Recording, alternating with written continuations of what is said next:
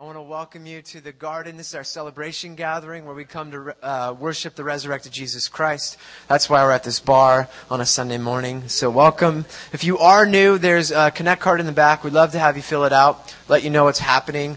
If you're checking us out, I just want to let you know kind of what we are about. We believe as, as followers of Jesus, we're called to follow him with our entire lives, not just our Sunday mornings. So, this is just one aspect of what it means to be the church. We come together to sing songs to worship through prayer, um, through teaching, through communion, through giving, all of that stuff. But we really want to invite you to journey with us to help repair this city, help renew our neighborhoods, and to bring Jesus to um, to pla- this place called Long Beach. So that's what we're about. So we'd love to, to get you plugged into a community group serve with us at our community garden or any of the missional initiatives we have throughout the city.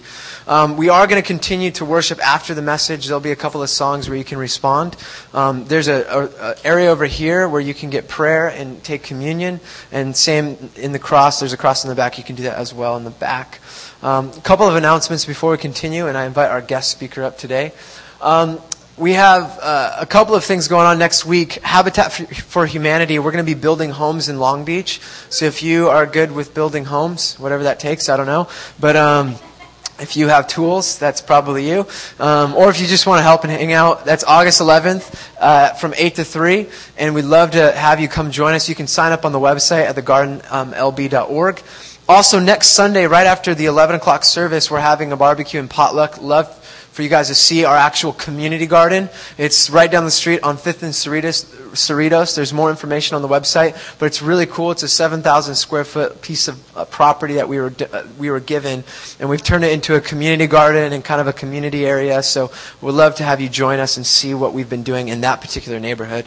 And finally, uh, third Wednesday is August 15th. Every third Wednesday, we get together as a church and we just pray and worship. We, we don't only just pray with the garden, we also pray and worship with Long Beach Christian Fellowship, which is a, another church in the city near the 405. So put those on your calendar. Please join us um, and be a part of what it means to be family here. One quick update uh, before I pray.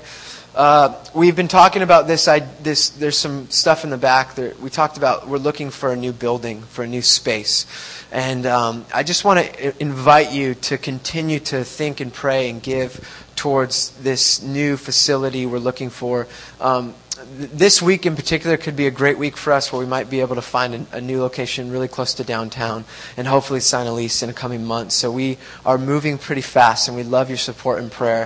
If you want more information, it's on the website, but we're just calling people to give above and beyond to whatever's next for the garden outside of the Cohiba nightclub. Cool?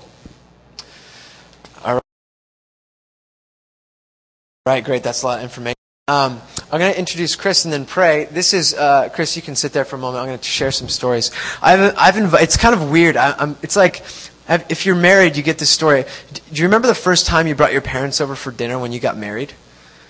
Uh, does anyone know that experience when you invite your dad over and it's your house, it's your first apartment, it's your first, your, your, your wife's cooking, so Okay, maybe this is the only experience I've had. Does anyone anyone relate to this story? Okay, three of us. Okay, a couple more. So I feel kind of like this. Chris is has been a fatherly figure in my life since we started the garden. Actually, before the garden, he's been a mentor, walking with me, really walking with our church when it was uh, just a dream and an idea. And he's been um, him and his wife Meryl have been dear friends to Alex and I and our elders. They've helped kind of speak into the life of our church. What are the belief systems we have? Why do we do what we do? What's the biblical story we have with our church? And he um, led a, he planted a church when he was 24 with his wife in South Africa, and um, led that for 14 years. Passed it off, came to America, the U.S., and led a church for uh, 14 years in Brea. And about two years ago, I'm getting this right, he passed, this off, passed off that church called Southlands, which is on our website. It's a, a dear friend um, who's leading that now, Alan Frow. And he passed it off to kind of step into uh, whatever's next for his life. It was a big risk, and he's just journeying right now as he travels literally the world to uh, meet and encourage and instruct churches from around the world Middle East, Africa, all over North America.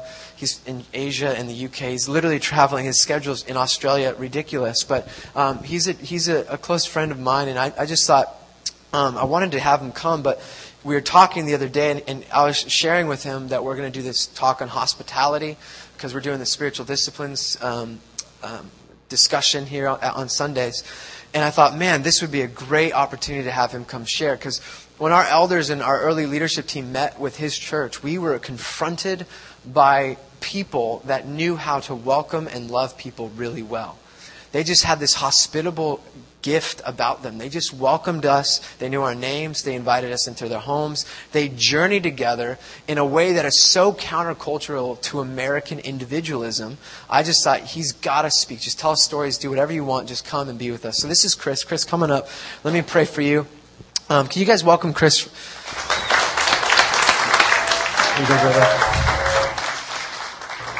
Let me pray for us. Lord Jesus, thank you um, for the gift of friendship and this community. We pray, Lord, that you would um, speak through Chris, that you'd anoint his words and allow us to uh, hear whatever he has for us. I pray, Spirit, that you would give us freedom today um, to receive in your name. Amen.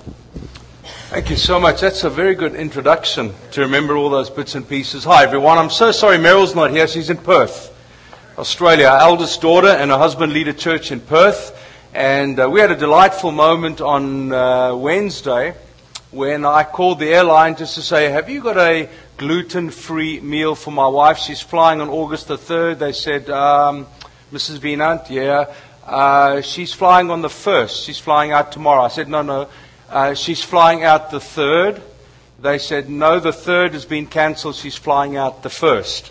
So we had 24 hours of scramble to get Meryl on a plane, and I got some delightful pictures of her in her absolute best with the three grandkids all over her, all around her, my daughter with the Cheshire smile this big, and um, the community they lead in Perth that uh, love Meryl, love me too. But um, so I'm sorry Meryl's not here. In fact, she would be the one that really should give this talk because it's been our journey.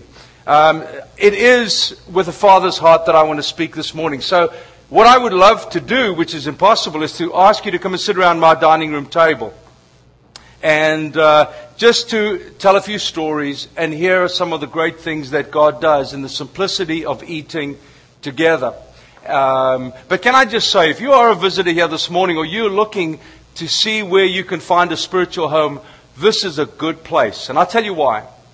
When you look for a church, you don't look for convenience. You don't look for the coolest, hippest spot. You, this is what you look for. You look, number one, for a community where the Word of God is honored and revered and it has a high value. I am astounded, honestly, face to face, man to man, how pragmatic the American church is. The Bible is an optional extra.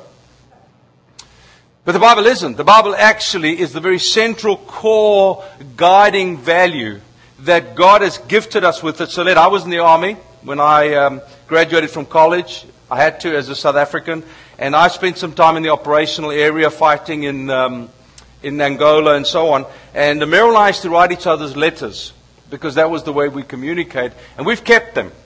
And uh, when our kids have the opportunity to read them, they read them with such interest because it opens up a part of dad and mom's story that they don't really know. That's what this is. It opens up part of God's story that we don't know. And it's this incredible vestige of empowerment that uh, God has given to us. Look for a church where the Bible is revered and honored and appreciated. Look for a Bible where they, at least a church where they love Jesus more than they love you. That may sound strange. I was supposed to watch my son play soccer at a, at a um, all of last weekend, and Todd called me from Rock Harbor on Thursday. He said, "Listen, bro." He said, Something's happened. Can you do Saturday night and Sunday morning? And I said to my boy, Listen, buddy, I'm going to be there the whole weekend. We travel a lot. When I get a chance to come and watch the whole weekend, I'm in. So I said, I'll do it, Todd. So I called my boy in. And I said to the congregation, Rock Harbor last Sunday, I said, The greatest gift we can give our kids is that we love Jesus more than we love them. Well, I could just about have put an atom bomb in the room. It's like, you what? I said, absolutely. The greatest gift I give my kids is that I love Jesus more than I love them. If I don't allow them to see that, what happens is they think they're the center of the universe. And the rest of their lives, they collide with God because they want to be God because I made them God. I made my whole family world spin around my kids, and they get divorced and they live unhappy marriages, and they raise up grumpy kids, and they change job after job after job because I told them They're God. So look for a church where they love Jesus more than they love you. Thirdly, look for a church where there really is a sense of community fun. It's real, honest, men and women on a discovery of spirituality, a discovery of redemption and salvation, uh, where there's no fanfare.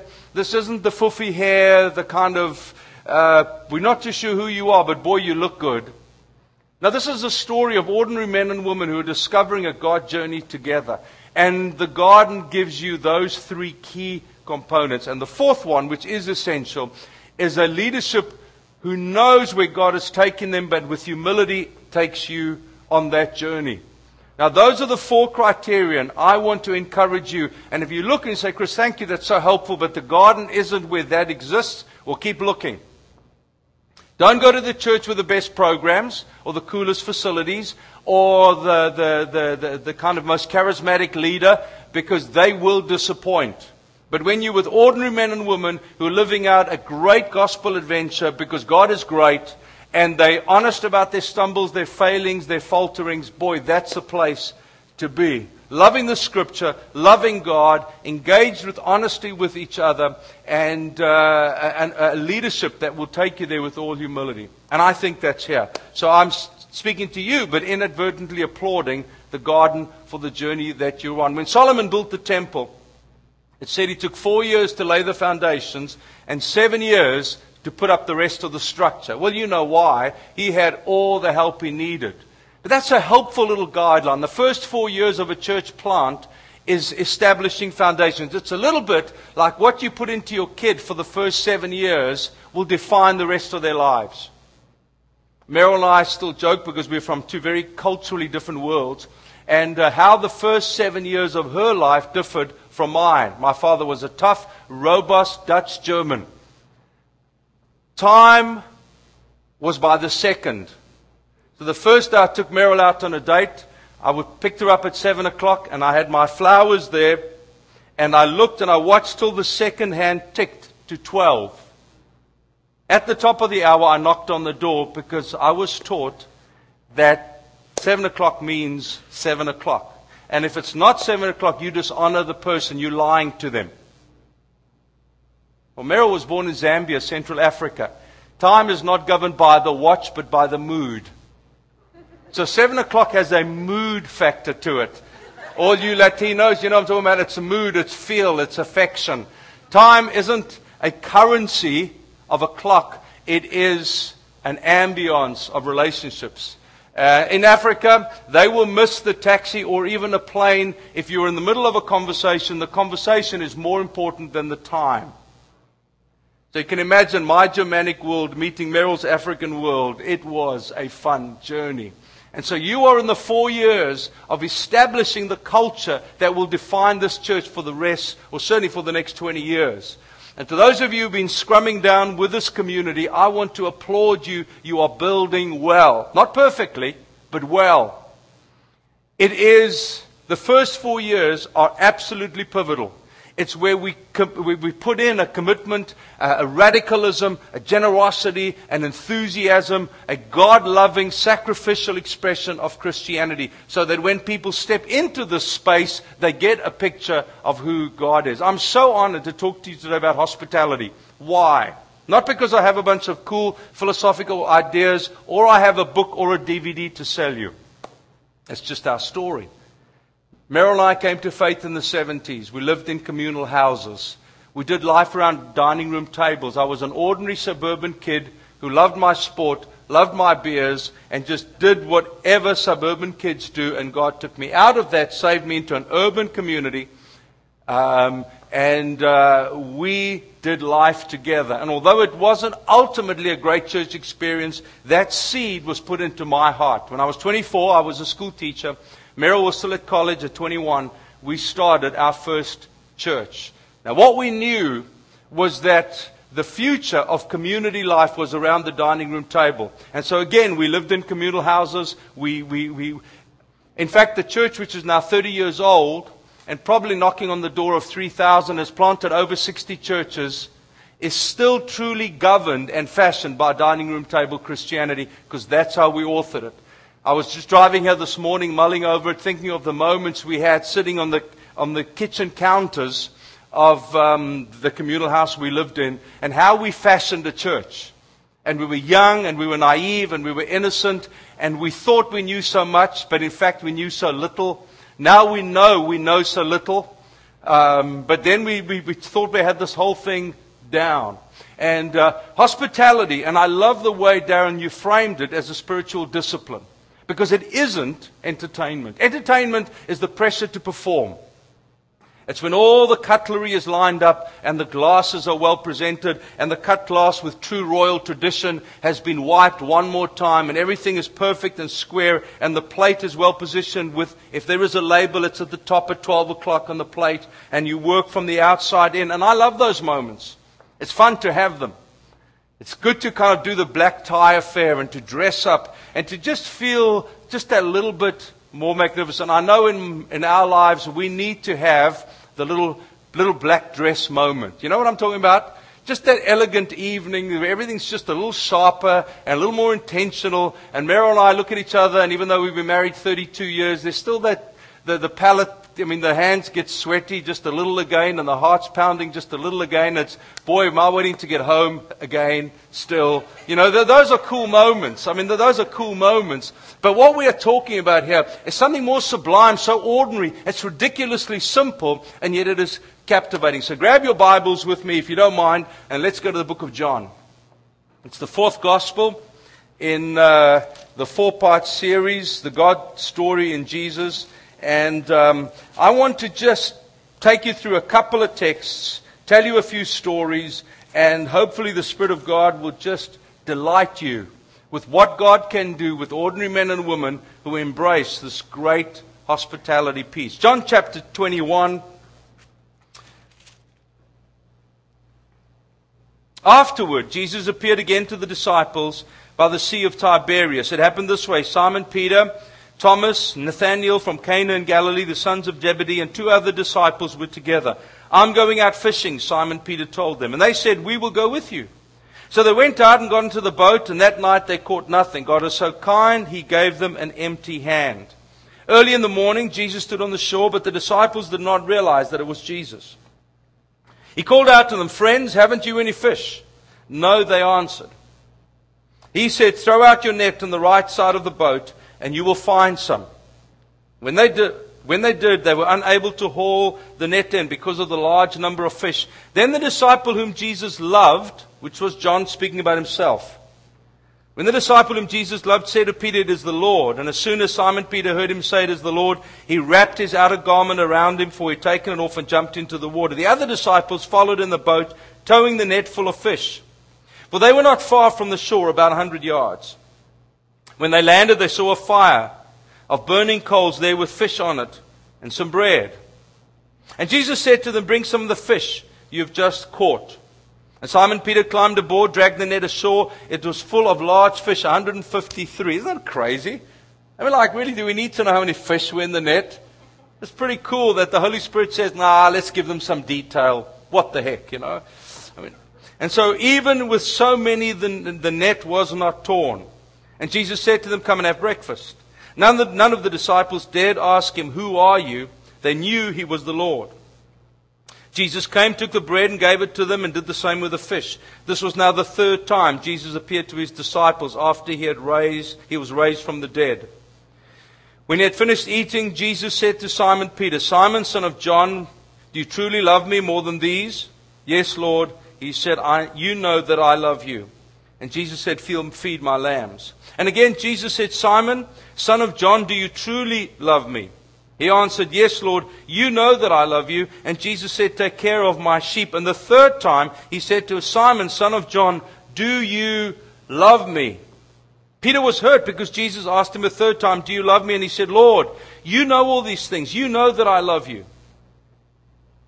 And Jesus said, Feed my sheep. I tell you the truth, when you were younger, you dressed yourself and went where you wanted. But when you are old, you will stretch out your hands, and someone else will dress you and lead you where you do not want to go. And Jesus said this to indicate the kind of death by which Peter would glorify God. And then he said, Follow me. Remarkable passage. It's remarkable from a number of points of view. When we trace the life of Jesus, the thing that is captivating is how much of what he did, he did around food. So much of what the Western church does is around programs. So you kind of think, well, hang on. Can we, can we, can we kind of fast forward a little? Yeah, can we just go back to the beginning a little bit and rediscover why was there so much power? Why was there so much spiritual freedom brought out while they ate together? There is something disengaging about us eating. They say never go on your first date and have pasta. Because it will indicate the grubbiness, the messiness, the greasiness. Just order something like a good sea tuna on salad and you are safe. What Jesus does here is he opens up to us both methodologically, in other words, how to do it, and then he takes a case study and he reinstates Peter. Hospitality, dear friends, is the great gospel vehicle to see men and women's lives change. I love the celebration gathering like this. I really do. I love worshiping together. It is the privilege that almost every Sunday we're in another church somewhere in the world, and it's great to have different worship styles and meet different people and different spiritual journeys. But there is something profoundly simple by drawing people into your world. You see, entertainment is the pressure to perform, hospitality is drawing people into your story. Jesus draws Peter into his story. What happened with Peter? Well, two things that were sublime. The first is he denounced Jesus. I don't know who that blankety blankety blank man is. Three times. And then he does the second thing. He disobeys him. He goes back to his old life. Now, sometimes when we look at the notion of denouncing him and of disobeying him, you think Jesus is going to pull out the big whip and lash him. Just beat him to shreds, saying, You were the rock, and look at you now. The rock has become the reed again, just caught up by the currents of a little servant girl and by hiding yourself in your history one more time. See, God understands that. God understands how in our vulnerability we tend to hide ourselves in our history again. We tend to go back to the things we know and are comfortable with, even if they are sinful ways. Now, fishing's not sinful. But I think God very sneakily pushed every fish away from the net. I think He gave the, the, the, the ocean angel, I don't know, He said, no, just go and dive in there and keep the fish clear. Don't let them go near the net. Keep them away. And so they come up empty handed because God wants him to know that there is this incredible story of restoration. And then Jesus puts a fish on the fire and he says, Come in. Now, I don't know what that does for you. But in my mind, Peter is so excited. He is the first response guy. He is the guy who steps out, gets out the boat, and starts running through the water. It's a hundred yards to the edge. And as he gets there, he thinks, What on earth am I doing? That's the guy I denied, and that's the guy I've disobeyed, and now I'm hitting the water first. And I think what he did is he slid to the edge of where the disciples were sitting with his head down. Isn't that the way we feel when we've sinned? You know if you blew it last night. Really, does the person who slept with his girlfriend walk to the front and stand like this in worship on a Sunday morning? Do you? Of course you don't. Hands in the pocket, head down a little bit, trying to act cool, but actually saying, I hope Jesus doesn't see me. I hope he doesn't get me. Because shame and nakedness always accompany sin. And so what Jesus does is he just feeds him, doesn't say a thing. And as the meal runs down, he turns to him and he says, Do you love me? Now, you know what I love about this story is he asks him three times. Why? Why does Jesus have to ask Peter three times? Is it possible that three times he denied him? Three times he said to the young servant girl, I don't know him. And so Jesus wants the strongest affirmation. So the next time the enemy comes to him and said, Man, you denied him three times. How can you stand up here and preach? You're a hypocrite. He can look the enemy in the eye and say, Yes, I did. There's freedom in acknowledging our sin. But three times I acknowledged him before my friends and I told him, I love you. So the enemy could never use that against him ever again. God is so clever. Hospitality is God's great gospel gift to help us to restore people. You see, it's not the currency of your home or the quality of your dining room table. We've got an old table, Meryl and I, that we bought, uh, gosh, used when we got married, so it's about 30 years old. It's an old Oregon pine piece in South Africa. And uh, we wanted to get rid of it over the years, and our kids refuse. They absolutely refuse. And when we ask them why, it's not because it's an elegant piece. It's not because it's a particularly beautiful piece. It's fine. It's a bit cottagey. We're not really into the cottagey thing anymore. When you haven't got money, you are cottagey. You know, you go to the, the old places and you rummage around, but we're not cottagey anymore. But, and when we asked them why, they said, because so many lives were touched around this table. In Luke 5, Jesus goes and he meets Zacchaeus. And he calls Zacchaeus out. Let me just make sure I have my, my, my sequence right here. He meets Levi. I just want to get it right here. He meets Levi, a businessman who's a tax collector, Luke 5, and he calls him and he says, Come on, let's eat together. And the people are up in arms. How can you go and eat with a businessman? With a businessman who has connections with Rome. And Jesus says that I've not come for the healthy, I've come for the sick. See, the joy, dear friends, of drawing people into our world is amazing. I met a couple yesterday at a birthday party, Friday night at a birthday party. And I'd heard some of the Southlands people talk about them. Here's the deal they live together. And they started coming to CrossFit because Southlands now has a CrossFit gym. He's a triathlete, and his girlfriend, and they live together, is a, uh, does CrossFit. So through this, there's a friendship that's been developed, and many of the people have had them in their home for a meal. He invites a number of the guys to his birthday. And what the birthday is, is a beer run. In other words, you run a mile, then you down a beer, then you run a mile, then you down a beer, then you run a mile. Yeah, I know. I know. Can you imagine? Can you imagine? The amazing thing was, of everyone who invited, only one was a friend outside of Southlands. Only one. All the rest were his new best mates. His mum was there, and his mum went and said, oh, I've heard all about these great mates that he's got. He's never been to church. He's never been there. But you see, because he has found a safe place in the dining room tables of people in the church, he feels safe to invite them to come on a beer run. And slowly but surely, he's being ushered in because our dining room tables are safe places where the gospel can be shed abroad, can be expressed through us. Levi drew Jesus in, and Jesus said, I've come for the sick. A quick little honesty. I was astounded moving here from Africa 16 years ago how much eating happened at restaurants. Now, I understand it's easier. And I understand you're comfortable living with your credit card. But there is something sublime when people enter your home. Sad story. We live in Brea. We keep our front door open intentionally. My daughter's bedroom is on the street and she's a worship leader, songwriter. And so she's often playing up there. And we heard this belatedly. That's why it's a sad story. About five houses down was a woman who was busy divorcing her husband, and he was beating her up. And out, across the street from us is where the mail gets delivered.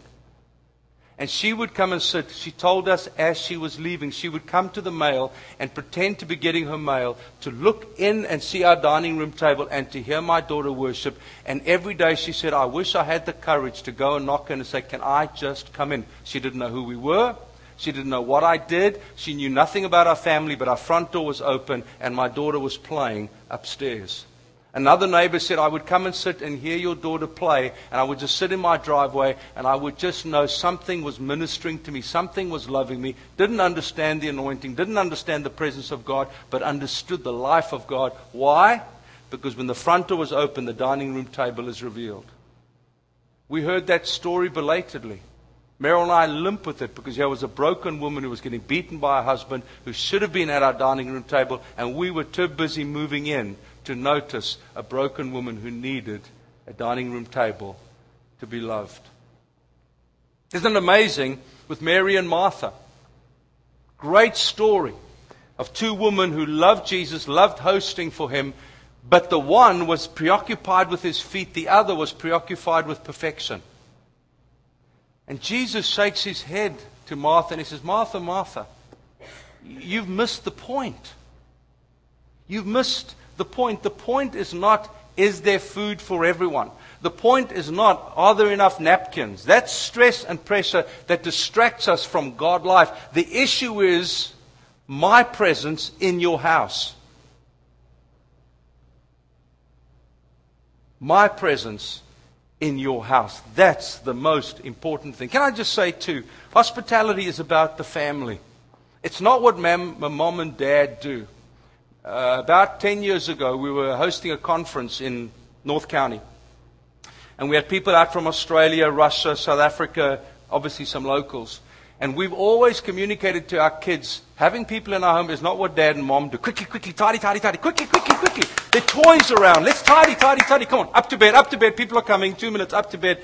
Do you think the kids want anyone to come to our house? Did you think they were excited? Yeah. Absolutely not. So there was a very special moment. We're serving. Meryl and I, the two girls. My boy was a young, he was a, three or four years old at the time. And um, Meryl and I, I, I, there was this moment where the Russian guy picked up a tomato, and I forgive my very bad Russian accent, but he said something to this effect This is not a tomato. In Russia, we have tomatoes. This is tasteless. And at the corner of my eye, I'm watching, and my girls are standing there with big eyes this is a funny accent. This is a funny man. And he's saying our tomatoes, tomatoes aren't tasting really good. See, the gift of hospitality not only brings redemption to those who sit at the table, but it also brings empowerment to our family as a team. It's what we do. It's the gift we bring that this is a safe place. This is a joyous place. My kids still talk about that and many other stories years later because it had such a moment where the nations came into our world and sat around our table and we fed them and we loved them as a family, the awesome foursome dad, mom, the girls. And we brought love into their lives because of that. Martha, you've missed the point. The point is not how many tables and the point is, Jesus is here. When Jesus had the four or five, you with me? Okay. When Jesus took the four or five thousand, he said, Come on, I'm going to feed you. What was his point? Well, what was the hospitality moment here? Well, he was showing incredible love and kindness that we know. But I think he was also trying to communicate something more sublime. All that you've got to do, bring to the table what you have. People say, well, you know, Chris, we can't afford steaks. No, we're not saying that. We, you know, we can't afford. Some of the most sublime meals are toasted sandwiches made on a Sunday night where we all get together and we all butter the bread and we all put the cheese on and we have a competition who can make the tastiest sandwich. And everyone is in there, and when everyone leaves, the kitchen's a mess. But love has been communicated. There's been a moment of celebration. That's what Jesus was teaching them. Just bring what you've got. You got loaves and some fishes? That will do. That will do. We'll multiply that. If I could tell you how many times we've had to lay hands on a pizza because it's got to feed more people than we thought, or a loaf of bread that we sure is not going to feed everyone that does. When we first planted out, folks, we were so poor. We were, Meryl, Meryl was still at college. I was 24. We, we had no money. Everything in the house was hand me downs. Absolutely everything. There was nothing that was new. Not a thing. We couldn't afford it. But our dining room table had people around all the time. The furniture which my parents gave us from the family room, you know the ones with the holes in? There was always a butt on a chair. And we learned then that we can only give them what we've got. Entertainment is bring out the best. Hospitality is give them your heart. And your heart heals. Your heart restores. Your heart empowers. I've led more people to the Lord face to face around the dining room table. Sat with a guy whose wife told Meryl, This man will never come to Christ. He was a very wealthy man, insurance. He, he had an insurance company that looked after all the private game parks in southern Africa. I mean, he would fly to all these places. And his wife said, Andrew will never come to salvation. That's it. So I said, invite us around for dinner. So we did.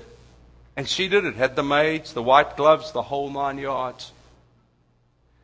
And at a poignant part of the evening, the girl slipped off to go and get dessert or something. And I just looked. I said, Andrew, when are you giving your life to Christ?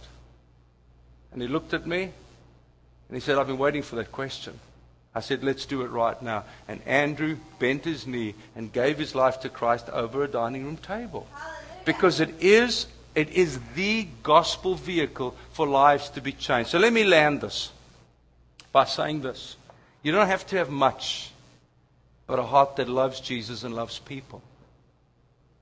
You don't have to be a, a chef, a master chef, but to create an ambience where a family can create a safe, secure place for people to encounter the wonderful Jesus. You don't have to be in a fancy neighborhood. You don't have to be uh, very eloquent. But love covers a multitude of sins. That's what Peter says when he speaks about hospitality. Lastly, I close. What about you today? Nice motivational talk. Hopefully, it helps. Couple of pictures. What about you? Well, the thing that I'm most excited about today is the fact that some of you are laboring under the notion that, like Peter, you've shifted in your heart.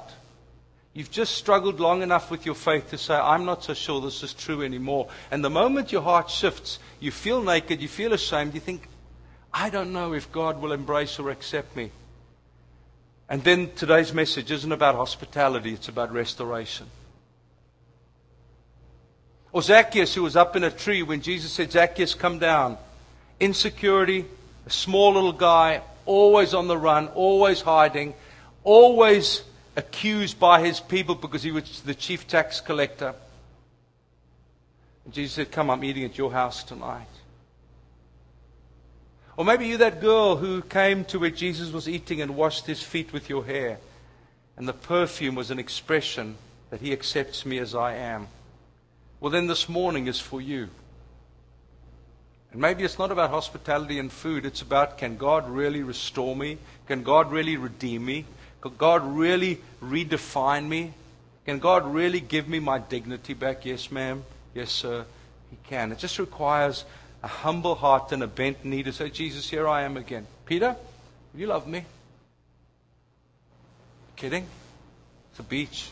It's a barbecue. Do, do you love me? Yes, Lord, you know that I do. And he closes, as do I, by saying this You will go, and people will dress you, and they will take you to where you do not want to be. I close with where I started. You may have been raised in an environment where you are God. Your family hovered around you. They chased you to ballet, to tennis, to football, to soccer. Then you went into high school and everyone ran around you, and suddenly you meet Christ and you're offended that you're not God anymore, that He is. And like Peter, he says to you, You will be dressed in ways you do not choose, and you will go to places you do not want to go to. Because the great gospel story is that God will do with us as He chooses. When I bow my knee, I surrender the right of ownership and I embrace His true lordship. Let's pray together.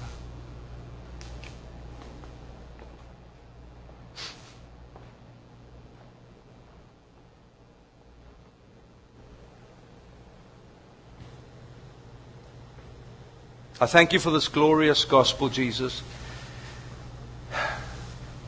We take, as we sang earlier, on wretched men like and women like us, ordinary men and women with a mystery of sin burning in our hearts. And you take us and you redeem us.